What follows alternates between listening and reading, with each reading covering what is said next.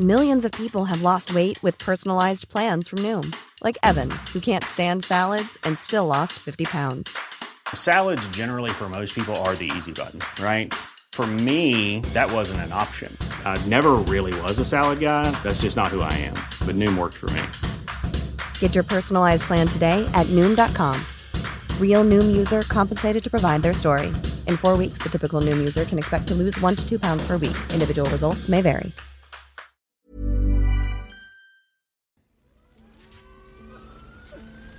Hello. This is Simon Brew. I'm the editor of Film Stories magazine, and we're having a bit of an emergency here, but while I try and sort that out, a very warm welcome to the Film Stories podcast.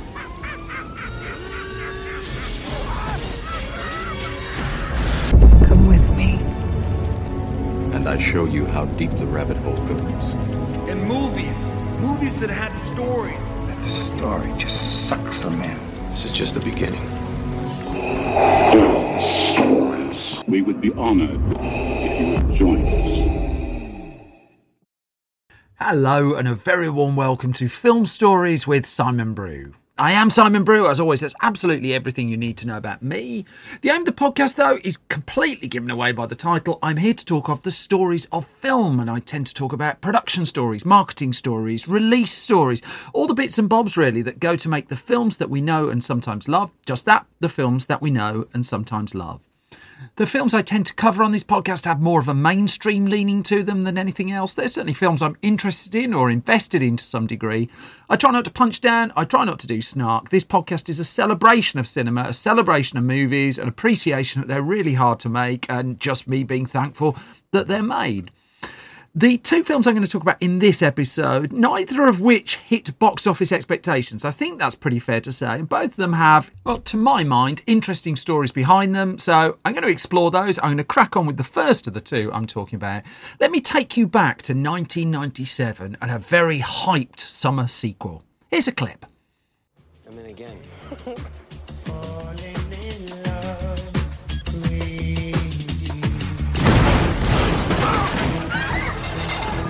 No, no, no, no. Come on, keep dancing, keep dancing.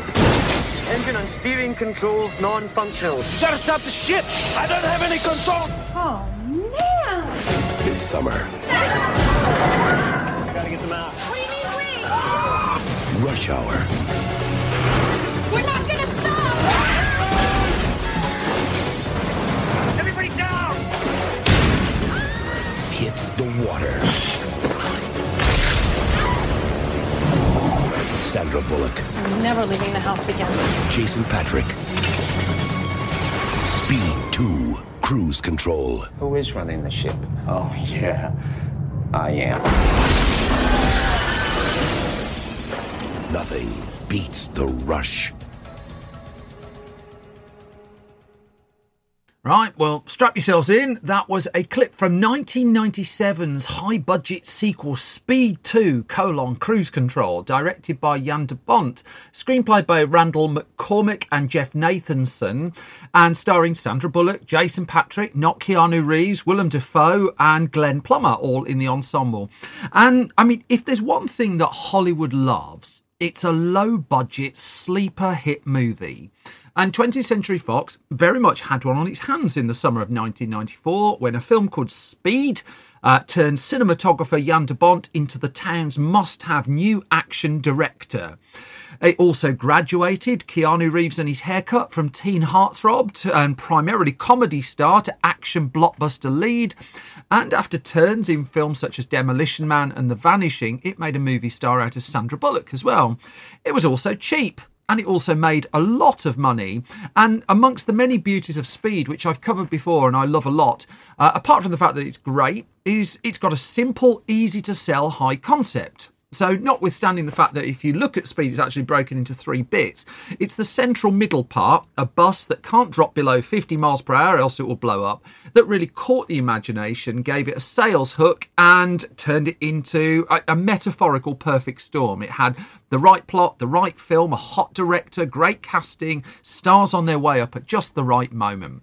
And so, no wonder 20th Century Fox got moving quickly with the idea of a sequel. But the surprise hit status of Speed came with problems because when it became clear from early test screenings that Fox had something on its hands, on the eve of release, what Fox didn't really have was much of an option on any of the star performers. That now, if uh, Speed was being greenlit, you would imagine Keanu Reeves and Sandra Bullock would be signed up for at least a trilogy of films, but those deals weren't in place at this stage that whilst there was some hold on Jan de Bont returning, writer Graham Yost, that was no guarantee. Uh, Sandra Bullock, Keanu Reeves, no guarantee at all. And and so there was a problem here. This was no, this was just not going to be anywhere near as cheap as Speed, given the price of everyone concerned had shot up.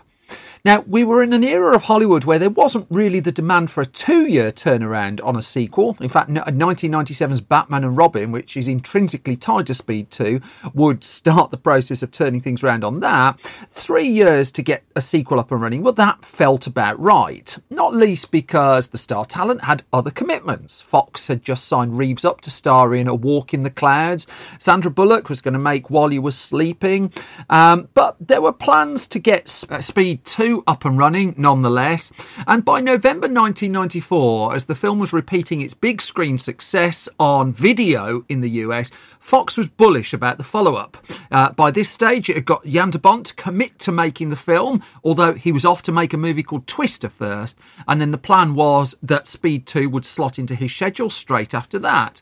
Now, Jan de Bont's given quite a few interviews about this film, and he would admit to The Nation, uh, the, the outlet The Nation, that he didn't really see a sequel in Speed. And as such, I mean, he was instrumental in coming up with some of the story elements of what we'd ultimately get, but he would read a lot of scripts, uh, an awful lot of scripts, just trying to find something that would, uh, would just ignite him really and make him think that they had something there. Now, by the end of 1994, talks were underway with Keanu Reeves at that stage as well, and Sandra Bullock. And Fox was, as Entertainment Weekly reported, wooing Bullock particularly with a sto- uh, with a storyline that beefed up her character. And whilst it wouldn't disclose what that storyline was, uh, nonetheless, the plan was to beef her role up even further into in the second film. Now, de Bont himself would ultimately reflect in an article over uh, over on the Woe It's Not Me website that he felt the he felt an obligation to make the second film given that Fox had taken such a gamble on him with the first. He said the reality is the studio wanted to make the movie and I had a deal with them and I felt like they'd given me a chance to make the first one so I felt obliged almost to do that as well. Um, the turning point would be when the casting didn't get quite uh, didn't go quite down the road that was anticipated and as, Bont, uh, as Jan de Bont would admit I started getting very worried. So I will come to that shortly shortly because at this stage they still didn't really have a story. And one person who wasn't heavily involved in coming up with the direction Speed 2 would go in was the writer of the original movie, Graham Yost, that he would he'd come up with a couple of ideas for where the new film would go, but ultimately he wouldn't be a part of it in the end. And his ideas were on that massive pile of scripts that De Bont was working through. And as he made Twister, he was he was just sorting through to see if if any of them uh, well hooked them in really. And the turning point was when he had a dream.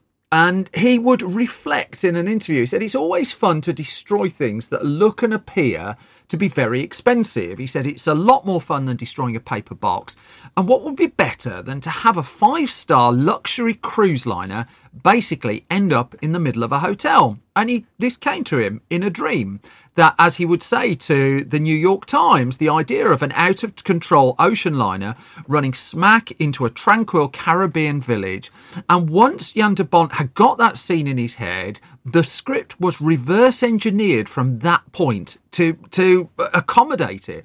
That this wasn't a case of they came up with a story and worked out the end point. They came up with the end point and then worked out the story. And the screenplay was written backwards from the image that De Bont had had in his dream. It's a good job he wasn't having other dreams. That could have been a very different film. And so screenwriters Randall McCormick and Jeff Nathanson were ultimately hired for this one. Uh, Nathanson in particular came to Jan de Bont's attention because of the uncredited rewrite work he'd been doing on the on Twister. He would do uh, uncredited rewrite work as well on Rush Hour a few years later. I will come to that in a future podcast. I mean, his only published credit to that point was the the 1995 movie For Better or Worse, which I've not heard of either, I'm afraid. But he was in and he was offered the gig of co writing a major, huge studio blockbuster. And as he would say to uh, the Ain't It Cool News website, he said, I guess you could say that was a big deal at the time. Um, and this is in specific relation to getting the Twister rewrite work. He said that led to Speed 2, which was obviously, spoiler, a complete disaster. But at the time, I was getting the chance to rewrite a big studio movie, and the fact that it was on a cruise ship that didn't go more than four knots and didn't have Keanu Reeves didn't even bother me because I was ex- I was so excited to be part of a real movie. Now, there's also a story that does the rounds that Speed 2 would use a script called Troubleshooter by James Haggin as its base, uh, a script that was identified as a possible for Die Hard 3. That there was, a, I, I think it's pretty well known. There, the, the original plan for Die Hard 3 was to set it on a ship, and then the Steven Seagal headline Under Siege came out, set on a ship, and so they abandoned the plan to do Die Hard 3 on water. Um, this story uh, it doesn't seem to hold an awful lot of ready water, um, but it was a it was a script in the Fox archives. But ultimately, what we got in Speed 2 didn't seem really to lean awfully on it. But I just wanted to acknowledge that that, that, that story and that script was out there the big hammer blow to Speed 2 cruise control, which, I mean, on paper looked like a sure thing, was when Keanu Reeves ultimately turned the film down. And this was seismic at the time. Keanu Reeves was not a massive movie star at this point in his career. Fox had just offered him some 11, 12 million dollars to reprise his role from the first movie. But Reeves wasn't really feeling it. And also, there were other things going on in his life that, I mean, it was known at the time he would go off for a tour with his band, Dogstar, and he was also, he would also, instead of going for Speed 2, sign up to take part in the film The Devil's Advocate opposite Al Pacino. Uh, it, with The Devil's Advocate, I mean, proof that it wasn't a money issue with Speed 2. With The Devil's Advocate, he would famously cut his salary to allow Al Pacino to co star in that movie. It was also said that it was Fox that circulated the tale that he was off touring with his band rather than making the film, which I don't think went down particularly well, nor was it massively truthful from what I can ascertain. And in fact, he'd just come off making another action movie, Chain Reaction, which had been a very bumpy and physical and demanding production, and he wanted to try something else. Now, Reeves would also say, he said, when I, when I read the script, it just didn't deliver. And he said, fundamentally, I thought a film called Speed on an ocean liner was counterintuitive. I always felt like it was going to be in that scenario. Then it was going to be like Jack Traven was trying to propose to Annie, those the characters played by Reeves and Bullock. But that this thing got in the way, and in the middle of some crazy thing, he's like, "Will you marry me?" And she's like, "What?" And he said, "But at the time, just where I was at, I was I was physically exhausted, and the script I just didn't think it was there, so I couldn't get on the boat." And the news dropped, and uh, jaw dropping that Reeves was going to rip up his biggest paycheck to date. Jan de Bont would give an interview saying he thinks he made a mistake. Uh, he thinks Reeves made a mistake turning the film down. Reeves would concede, maybe I did make a mistake. Spoiler on this one, he didn't, but we'll come to that. And so it was the, the scramble was on to try and shepherd a replacement together. So Sandra Bullock was on board, that's worth noting, and she pocketed her first eight figure payday for this one and also got a deal from Fox to make a film that she really wanted to get off the ground called Hope Floats that did duly get made.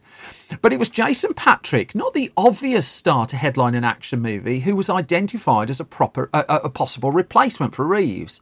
And in fact, uh, Patric at that point, his film choices, I mean, they they it's not that they were uncommercial, but there was some on the art house side of things. And when he was taking on commercial projects, they tended to have real weight to them. Films such as Sleepers, for instance, which were giving him profile, certainly. But on this one, he was offered the lead role. He was given a good payday, and it was again, it was it was doing something different for him. And conditional that script changes were made, Jason Patric duly signed on the dotted line. And as he would, as he would reflect in an interview, he didn't take this one for the money, but he did it with a view of opening up his profile and his presence outside of America, so as it would it broaden the appeal of the independent films he was making that he was on board with. So he said, I was making a lot of these independent movies before the independent movement. And as he said to IGN, when I did things like After Dark, My Sweet, and The Beast of War and Rush, there was no Miramax, so these were just uncommercial movies as opposed to independent films with people to write about them, with people to compare them to other independent films. And so he was doing this in his 20s, but he didn't have the name for these films to break through outside of America, and so a lot of them were falling flat, and he figured a big commercial role, make his name a bit more recognisable. Well, there, there was some wisdom to that. Uh, elsewhere in the casting, I mean, the, the, villain was going to be key to this, not least because Dennis Hopper was a, a crucial part of the original Speed ensemble as a down to earth villain with a, a, mischievous plan. And so Gary Oldman was said to have been offered the role of the foe in Speed 2, but he was given a pair of movie, movie villain roles to pick from at this time, and he decided to go with Air Force One instead, that would come out later in the same year as Speed 2, and let's just say was a, more successful production. And so in the end, it, they veered towards Willem Dafoe, who duly signed on the dotted line. I have to say, Willem Dafoe's performance in Speed 2 is an absolute hoot. Now, ahead of production, Jan de Bont knew that th- this was going to be a film shot on water and that was going to bring with it certain challenges. And the stories of films such as Jaws and Waterworld and The Abyss, any films in and around water going over budget and really hard to control, well, they were very well known. And so De Bont wanted to kind of head that off a little bit. Now, he figured that they were going to be shooting primarily on a large ship in a controlled environment. And so the water would be less of a problem on his film. Uh, it would prove not to be the case. But he would go off and talk to the Waterworld team. He spent some time with James Cameron talking about the filming of The Abyss. And by September of 1996, with Twister a big hit and De Bont very, very much the in demand action director, Speed 2 went before the cameras with a budget of $110 million at the very least, over three times that of the original movie. Now, for Jason Patric, he arrived for filming with all of those script changes that he was after. Well, let's just say not all of them had been done. And he wasn't said to have been enormously pleased about this, but there were supposed to be uh, sig- uh, relatively significant rewrites, and relatively significant rewrites were missing. And so it wasn't the happiest of starts, and things didn't massively improve, but there were still new itches for him to scratch. I mean, he took on a lot of his own stunt work, for instance, in the film, including the motorbike opening for the movie, which is, I mean, that sequence is arguably the fastest thing in the film in the end. Patric did have some perilous moments performing his own stunts. There was one where, uh, that nearly led to a, a fatal accident. Uh, I'll come to that shortly. But the centerpiece of this was always going to be I, I, mean, it's bizarre just saying it now. I mean, uh, for all hindsight is easy, a slow moving boat in a film called Speed. And uh, uh I mean, a slow moving boat that was shooting out on open water at certain points to the point where rescue boats had to surround the ship where they were filming at all times. Uh, and the ship itself was quite an investment too, that they got a 450, uh, 459 foot long boat called the Seabourn Legend, which they hired for the production. And then they built a couple of full size replicas of it as well. Now, the, the production required both Bullock and Patric to spend long stretches of time in the water.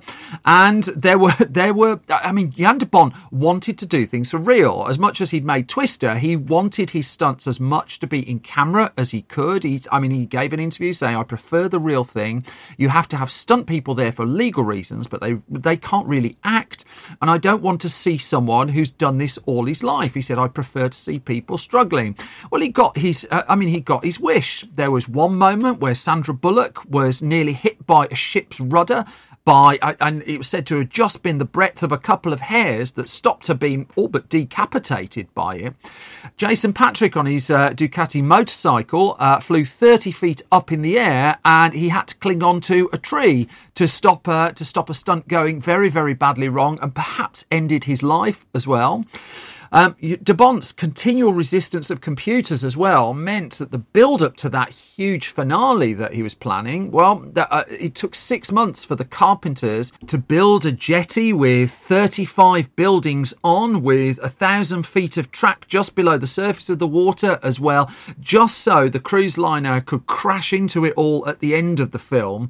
And it, I mean, it was the preparation just for that stunt was huge. Um, the problem was when they built that set and with all the buildings on it and with all the preparation in there, then they were hit by a massive hurricane. And so then they had to rebuild the set. They had to use stormproof materials the second time they did it.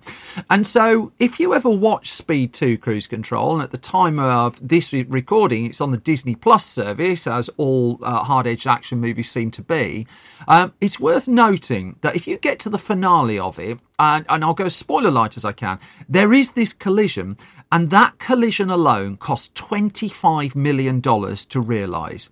It runs for about, it's five minutes of the film. It was done pretty much in one take as well, but $25 million was nearly as much as it cost to, to make the entire first film.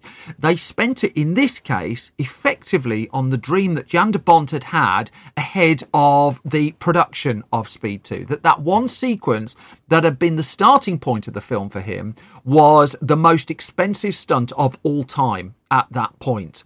And I, I, mean, the shooting of the film was very physical. It went on for months. I mean, it started what in September of 1996. It wouldn't wrap up until the end of January 1997. It took place in St Martin in the West Indies. They spent six weeks on the cruise liner itself. There was Hollywood work, but also it was difficult. And I mean, Jan uh, de Bont would reflect this. I mean, he, he talks about how he felt the leads had no chemistry when he was making the film. And then he said, We got stuck in a hurricane, in a real hurricane. And then people got sick on the ship. And he said actors would run in front of the camera, say the line, and run out to throw up outside the window and then back in.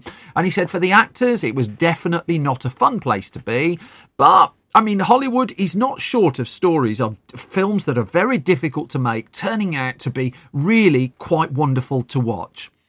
Still, the chatter of Speed 2 started to go wrong in post production. Fox, uh, if it was having doubts, it should be noted, wasn't showing them. It had earmarked a release date of June the 13th, 1997. It had built up an enormous marketing campaign for this. It was giving it a huge push as its big summer hope. But this was the era of the World Wide Web breaking through for consumers, for us people at the end of it all. And the first couple of movie websites were springing up. And this was the summer. The summer of 1997 was uh, really effectively the summer of the Ain't It Cool News website, which, uh, I mean, lots of stories about it since, but this was the point where Hollywood felt that this website had an awful lot of power. Disproportionately, I'd suggest, but it was the story of the time. And two blockbuster movies were caught in its crosshairs because what Ain't It Cool was doing was it was publishing reviews from people who were going to test screenings of movies. This horrified Hollywood executives, absolutely horrified them. And it didn't help that there were two films coming out in the summer of 1997 that were going down like lead balloons in test screenings. So Batman and Robin was one, Speed 2 was the other one. And the early word as a result of these reports spreading on the web was hostile. Now, I would suggest, again, I'm very much pinch of salt with this, and it gives too much credit, I think, to a website I'm not a massive fan of, but I would suggest that not that many people were actually reading uh, the, the, site on the World Wide Web at that point. I think it became a bit of a Hollywood story more than a global consumer story.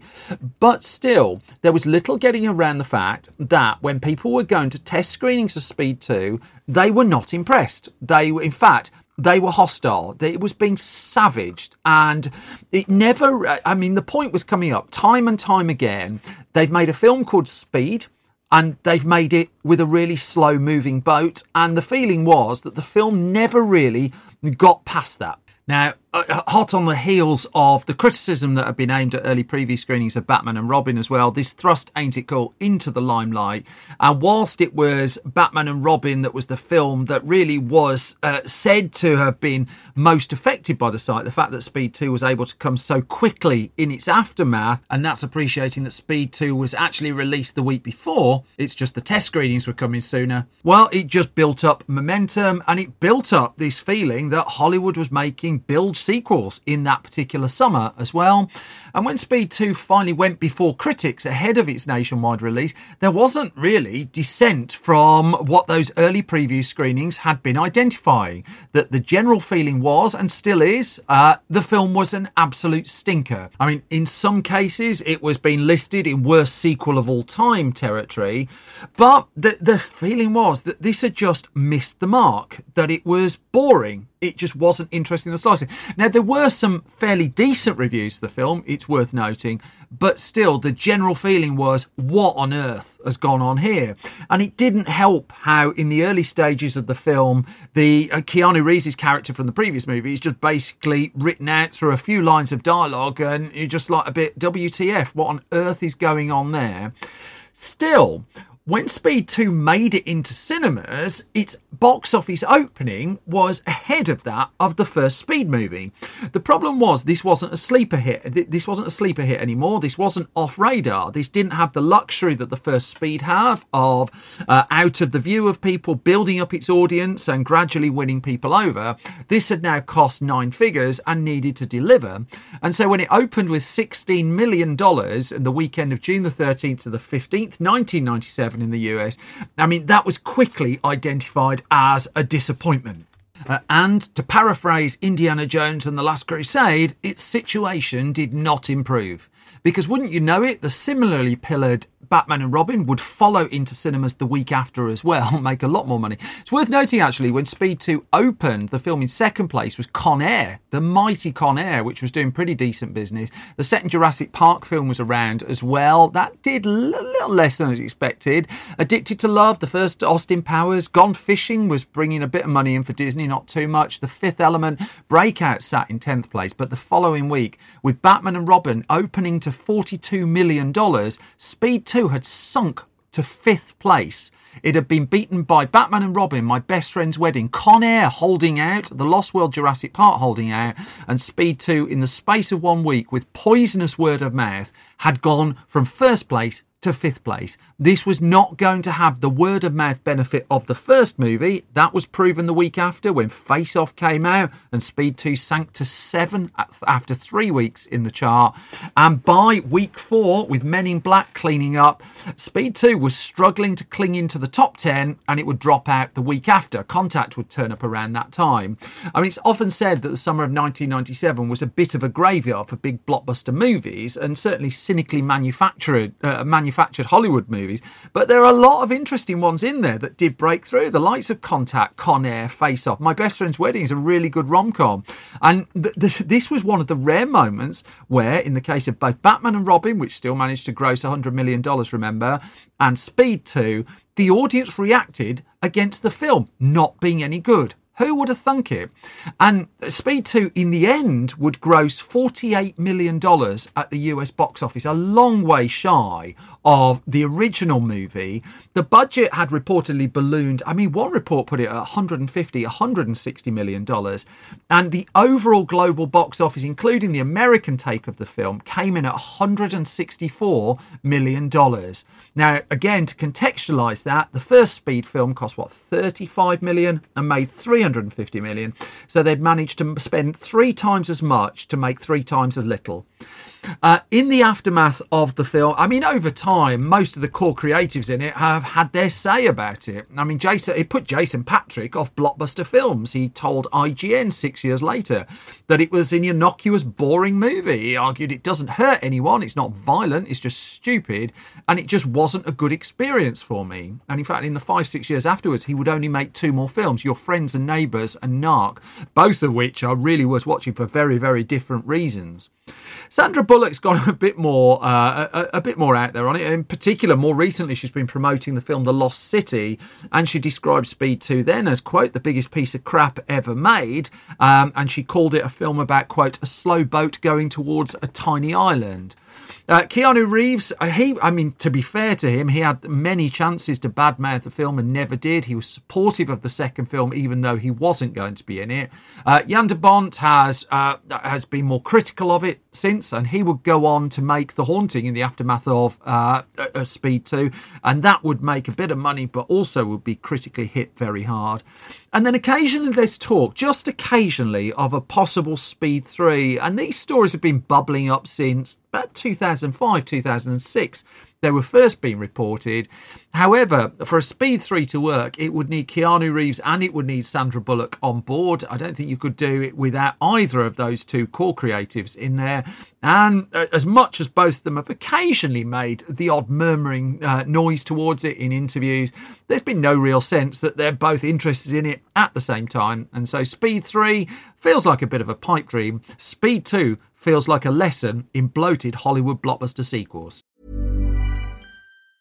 When you're ready to pop the question, the last thing you want to do is second guess the ring. At Bluenile.com, you can design a one of a kind ring with the ease and convenience of shopping online. Choose your diamond and setting. When you find the one, you'll get it delivered right to your door. Go to Bluenile.com and use promo code LISTEN to get $50 off your purchase of $500 or more. That's code LISTEN at Bluenile.com for $50 off your purchase.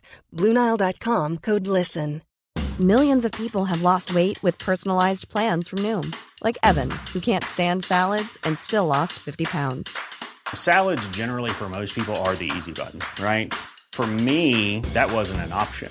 I never really was a salad guy. That's just not who I am. But Noom worked for me. Get your personalized plan today at Noom.com. Real Noom user compensated to provide their story. In four weeks, the typical Noom user can expect to lose one to two pounds per week. Individual results may vary. Which brings me to the halfway point of this latest episode of Film Stories. So I'm just going to do some parish notices before I get on with the second of the two films I'm going to talk about. Um, if you like this podcast, then there are three ways you can support it. I'm very grateful to anyone and everyone who does this. Um, you can uh, be subscribing to it helps helps independent podcasts enormously plays with posh algorithms i don't understand. But just just hit a subscribe at your podcast host of choice. That's really helpful. Ideally leave a hugely positive review. That's way number two and that really helps as well. And then if you really really like it feel free to support us financially at patreon patreon.com slash simon brew. Uh, if you do that well first of all the money that you put in buys all the resources to help make more podcasts. There's a lot of research material behind me uh, as i'm recording this. Um, also, I direct some of those funds to giving uh, writing opportunities to up and coming writers to write articles to the Film Stories website. And so I hugely appreciate everyone who supports me there. Uh, in return, you get the podcast early, you find out gossip of what we're up to, and uh, all sorts of bits and bobs going in the land of film stories at the moment. Um, but without further ado, I am going to get on with the second of those films. I'm going back to the, uh, the, the, the film archive of my beloved Kevin Costner. I'm going to one of his box office flops, though. We're going back to 1990. Uh, I'll play you a clip, and then I'll come to the story of this one the other side.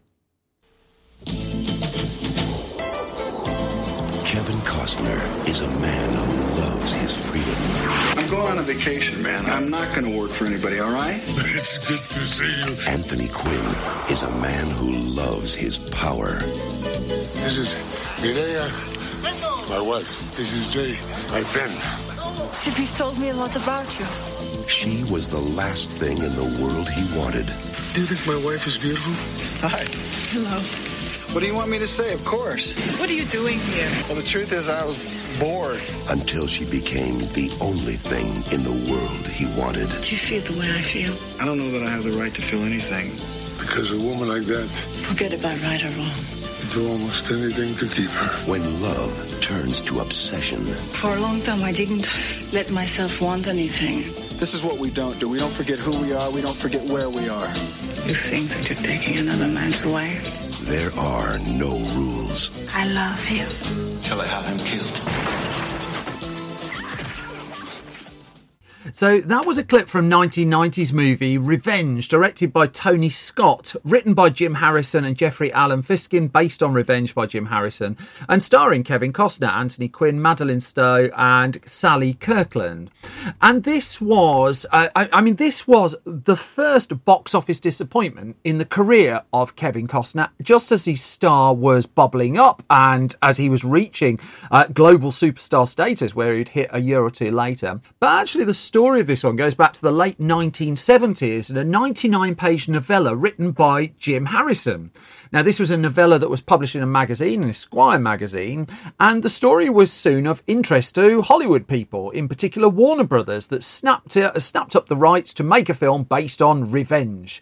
And so it started developing it fairly quickly as well. And in the decade it would take for the film to properly move forward, and it would swap studios by the time it made it before cameras, several interesting people were involved in it. Take uh, legendary director John Huston, for instance, the director of classics such as The African Queen. For a little while, he was developing Revenge as a possible movie, and uh, I mean, he was not said to be too too sure that someone like Costner could take the lead role in this one. But it would, went across his desk, and he took a look. Uh, he took a look at it, and Jack Nicholson was linked at that stage with taking on the lead. While Huston was looking at it, meanwhile, Kevin Costner's career was slowly on the up. I mean, notably, he was cut out of the film The Big Chill, uh, directed by Lawrence Kasdan. As a result of that, he was given a, a, beefier role in the excellent Western Silverado. Fandango came along. And, and I mean, by 1985, th- there was a sense that Costner could be the next big thing. And it was around this time, too, that he became aware of revenge. And he would explain to the New York Times that he felt an instant attraction to the material and that one sentence in particular he recalled stayed with him, and this was the sentence. It was, There is an impulse for vengeance among certain men south of the border that leaves even the sturdiest Sicilian gasping for fresh air. Now, Huston dropped out. Jack Nicholson never really got massively close, from what I understand. Other directors were interested. I mean, all sorts of like really high profile names. Uh, Orson Welles at one point was said to have taken a look. Sydney Pollack, Jonathan Demme, Francis Ford Coppola, and this is over the over the decade from the late 70s to the late 80s.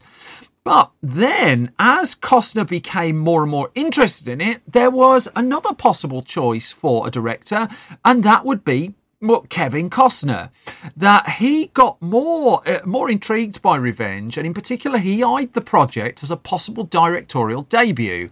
That he'd been making films like No Way Out, Bull Durham, The Untouchables, and he wanted to make the leap into directing. But by this stage, a producer called Ray Stark was involved. Ray Stark of Rastar Pictures, and he was unsure whether Costner was the right person for this one and would dissuade him from directing the film. Now, Stark's background had brought hit movies such as Smokey and the Bandit and Peggy Sue Got Married, but he did a trade with Warner Brothers that got him the rights to make Revenge, that he traded off the rights to the film Bird that Clint Eastwood would ultimately make for Warner Brothers and got Revenge in exchange. And as Costner would say, I contemplated directing Revenge because it seemed like a small movie, the story was manageable, but the themes were big and universal and the writing was tough and it was honest and it was original. There was poignance in the story, but it read like a movie to me. But Stark talked him out of that, and instead Costner would, in the aftermath of Revenge, go and direct called Dances with Wolves as his first movie just a year or two later, which would make nine figures of profit and win seven Oscars. But let's just gloss over that. Now, Costner was also juggling another project at the time, a film called Field of Dreams. And so, whilst Revenge was being developed and was taking longer and longer and longer to get to a starting point, Costner just decided, I'm going to go and do Field of Dreams first. We're going to slot that in. Now, I've covered that back in episode 200, as it happened of this podcast, when I brought in the writer director of Field of Dreams, Phil Alden Robinson, to talk in more detail about that. But as Alden Robinson acknowledged on that, he knew he had a short window of time with Costner on Field of Dreams because he knew he had to deliver Costner in time to make Revenge. I'm jumping ahead a little bit though, because with Costner interested in revenge and he was the movie star on the up, the project suddenly had weight. Jim Harrison came back to work on the script uh, along with Jeff Fiskin, and they retooled the lead role towards a, a, one that Kevin Costner could take on.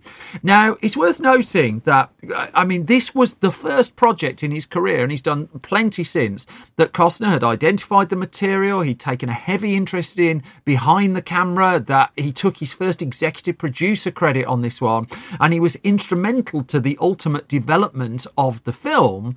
And I mean, it was in March of 1988 in the end that Costner was signed up to the point where the production company behind it that, that was originally going to fund it, New World Entertainment, had to bring in a studio partner uh, because the budget was now going to go up to around from up to around twenty million dollars to make, and so in came Columbia Pictures, which took on the bulk of the film's funding. But Columbia was really happy with that because it had again it had the new film from the hot new star, and and that would be terrific. So, one of the people who'd read the novella as well was Tony Scott, and Ray Stark recruited him in. I mean, to, he, coming off the back of films like Top Gun, he was in demand, but Scott was drawn to the material uh, uh here and then the rest of the casting. I mean, Madeleine Stowe had earned a hit in Stakeout in 1987 uh, under the uh, under the stewardship of director John Badham. I will come to that in a future episode. And she had come to the attention of the production, agreed to take on a role. And then Anthony Quinn, meanwhile, seemed ideal for the other lead role in the film. I mean, in his early 70s at this point, uh, as Costner was argue, the movie needed Anthony Quinn more than it needed me. He says that, I mean, there are probably five or six guys who could play the Cochran's role, which is Costner's, but who else is there who could play the role of Tibby in the film, which is ultimately taken on by Anthony Quinn? Now, with Scott on, with Tony Scott on board, the cast coming together, uh, Scott and Costner worked to bring the film back to basics.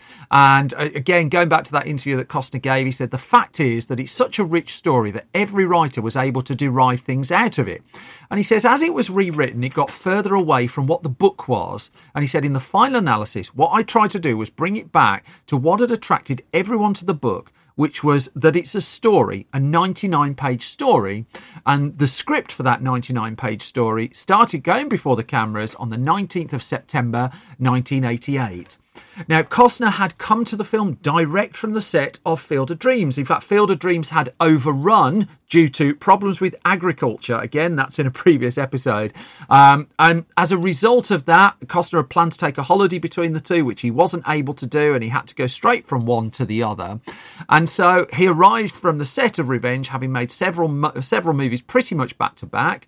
The film was filmed on location in Mexico, uh, locations including Durango, Puerto Vallarta, Mexico City. And Costner was insistent that as much as he was having more control before the behind the camera, he wasn't in charge of it. He says, "I'm not directing the movie," and he said, "What I try to do is keep the movie on track, meaning that if the movie starts to slip away dramatically, there are certain things I can't control, even as an executive producer. And he, he said films always threaten to go somewhere else, uh, not because someone's trying to do it on purpose, but because they're fragmented. That's the way they're shot. And Costner just argued you just become another eye looking out for the movie. Now with Tony Scott, I mean, the style of it very much appealed to him. He, he would he would argue that I think I have a reputation for being a visual director and glitzy and rock and roll. And he said not everyone was convinced in terms of giving me this material because it's different from what I've done. And he said I suppose I loved it because it has a whole range of emotional buttons to push. It's got passion, violence. It's set in the strange world of Mexico with these overwhelming locations, those beautiful landscapes. And so it was. It, I, I mean, he enjoyed parts of the shooting of this before it started to go a little bit off the rails. Now, one person who was making one of his very first film appearances was the actor John Leguizamo, and the film pops up in his excellent book, Pimps, Hoes, Players, Haters, and All the Rest of My Hollywood Friends. Well worth a look. And he talked about one night on set where, well, one day on set where the night before he'd had a, a bit of a night. He'd come in hungover, still drunk effectively, and had not endeared himself to his co stars. And as Leguizamo writes of working with Costner, he said, Costner said to him, I want to teach you something, son. I'm going to teach you about lighting. Get out of my light. Now, if you can just manage that, we might have a good movie here. And as Leguizamo said, I'll never forget that. Never block a star's light. Got it, cocksucker. The film became the film's production though became relatively tense, and it was due to sparks starting to fly between Ray Stark, the producer, and Tony Scott, the director. And it's worth going into the kind of movies that Ray Stark was making to get an idea of why things were going wrong. I mean, he'd worked uh, with John Huston, he worked with Barbra Streisand uh, on films such as Funny Girl. He'd produced the enormously expensive musical version of the Broadway hit Annie in the early 1980s as well. And his taste was not towards, uh, well, very violent films with lots of sex in them. Yet he sort of seemed to be making a version of that film. I mean, there's a relatively explicit uh, hanky panky scene in Revenge between Costner and Madeleine Stowe that wasn't rehearsed and, and was put together on the set that was very much not to Ray Stark's taste. Stark also was not warming at all to the heavy violence, uh, but Scott continued to make the film his way. The problem being that Tony Scott did not have final cut on this movie. And this would crop up as an issue in post production that the power lay with Ray Stark. Now, Larry Taylor lays some of this out in his book Tony Scott Filmmaker on Fire, but as the film wrapped up in on the 14th of December 1988, well, it was reported that Revenge had gone over budget. It was originally budgeted around $15 million. It had spiked up by, by 6 or 7 million, it was up to 22 million. And there were I mean, they were said to be, quote, constant feuds, unquote, between Ray Stark and Columbia Pictures head Dawn Steel uh, during the making of the film as well. Stark was said to have banned Columbia Pictures' vice president Terry Hyman from the set of the film. Stark was also not seeing eye to eye with Tony Scott. And as the film headed into the editing room, well, there were all sorts of challenges here that hadn't been resolved on the set, and they were certainly going to bubble up when it came to post production and the edit. And so Scott had, I mean, a year really to get the film together, but the edit of it was a battle, and Stark would exercise his right to have his cut of the film released that he came up with a, ver- I mean, ironically, he came up with a version of the film that was longer than Tony Scott's. That what he felt needed to happen was that extra space needed to put in between the violent moments and the sex moments and just make sure that there's more dialogue and backstory linking them all together to put a bit more, uh, you know, a bit more fluff in between it all, really. Now, this was the opposite of what Tony Scott had envisaged. He was thinking this needs to be a much, much leaner film. This has to be a very concentrated one. Now, during the production of the movie, Scott had tried to placate Ray Stark by shooting extra dialogue here and there, by putting in material that would allow the pace of the film to slow down. And when it got into the edit room, Stark was asking for that material, it, not even asking, uh, was insisting that that material had to be put in and it elongated the running time of the film uh, during the process as well. Crucially, Ray Stark's confidence in the picture started to drop that the final cut that that Stark was uh, happy to sign off was 124 minutes long. It went over two hours for what should have been a lean thriller. Very much the opposite of what Scott and Costner felt they were getting into. And as much as Tony Scott tried to get the pacing going a little more, um, he, he just didn't have that crucial final cut. And the tension seeped over to its star as well. I mean, this was the film that Costner was more hands on with. And as he told Empire magazine in its fourth issue, he, he, insisted revenge is a good story, but it's a very tough story to pull off. And Costner was pulling no punches in this interview, and the film hadn't been released in the UK at this point. He said it doesn't have a conventional ending, it's violent and it's vulgar. It has to be steeped in character. And here's the killer if the people who put it together don't understand that, they're going to be making a mistake with that movie. Well, the people who were putting it together, by the sounds of it, didn't understand that. And with Stark no longer really, I mean, his heart was falling out of revenge. It wasn't a film he was particularly pleased with. And it was pushed to a, an off peak release slot that Stark, with Columbia's backing, moved it to February of 1990 rather than the end of uh, 1989, where it quite, quite happily sat. And this was a surprise because, again, it was a movie star film. You know, Costner wasn't at the height of his powers, but he was very much on the up. He was the bright new star.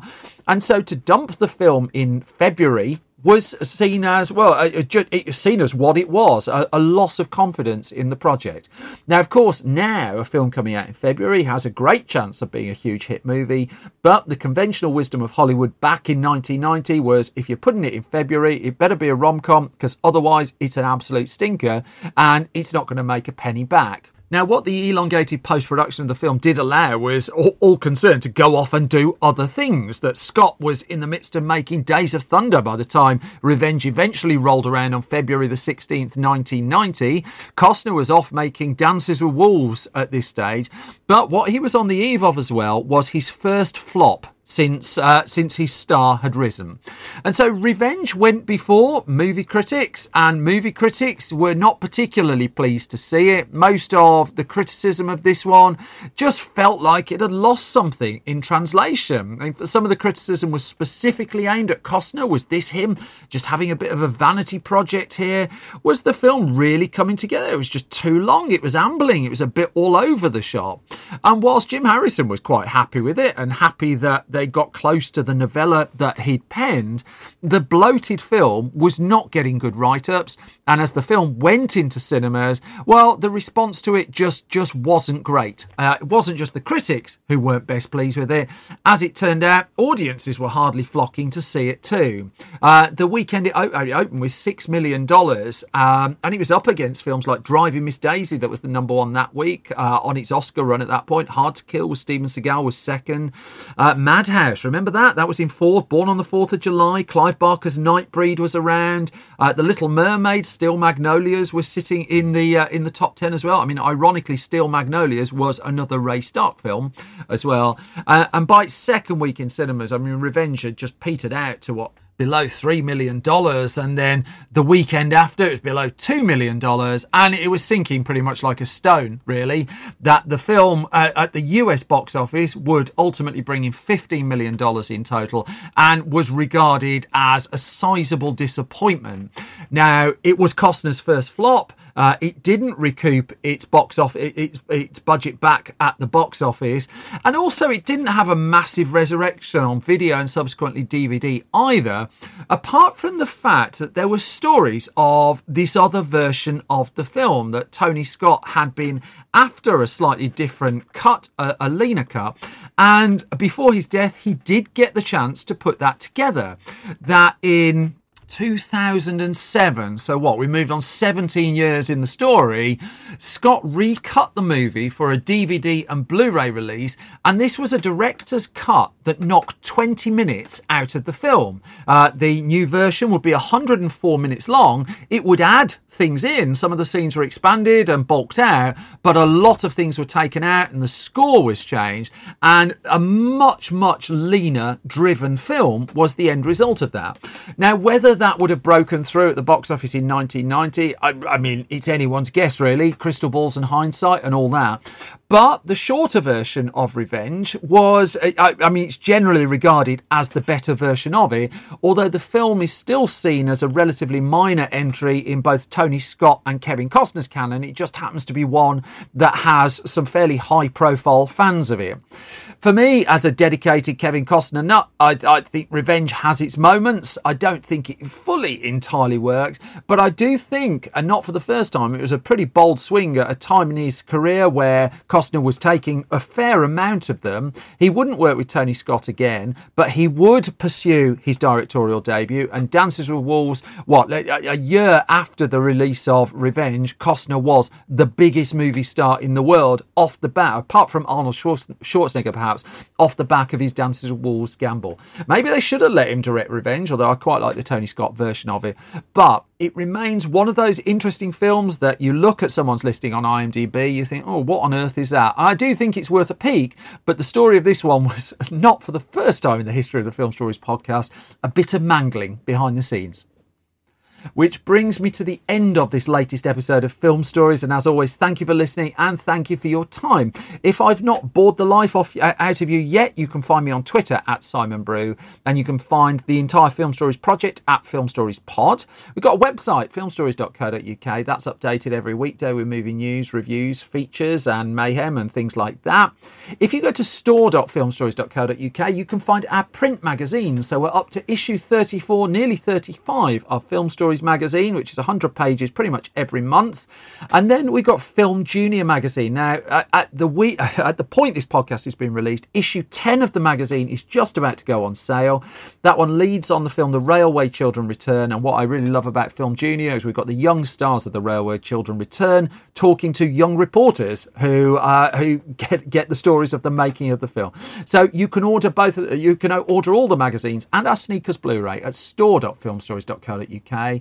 You can find us on Facebook at facebook.com slash film stories online, and you can find us on YouTube at youtube.com slash film stories. The next Film Stories live events coming up at the London Podcast Festival on September the 15th. More details of that shortly. But for now, I'm going to leave you in peace. I'm going to thank you for your time. Thank you for your eardrums. Wish you all the best. I'll be back soon with another bunch of film stories. In the meantime, you all look after yourselves. Take care and bye bye.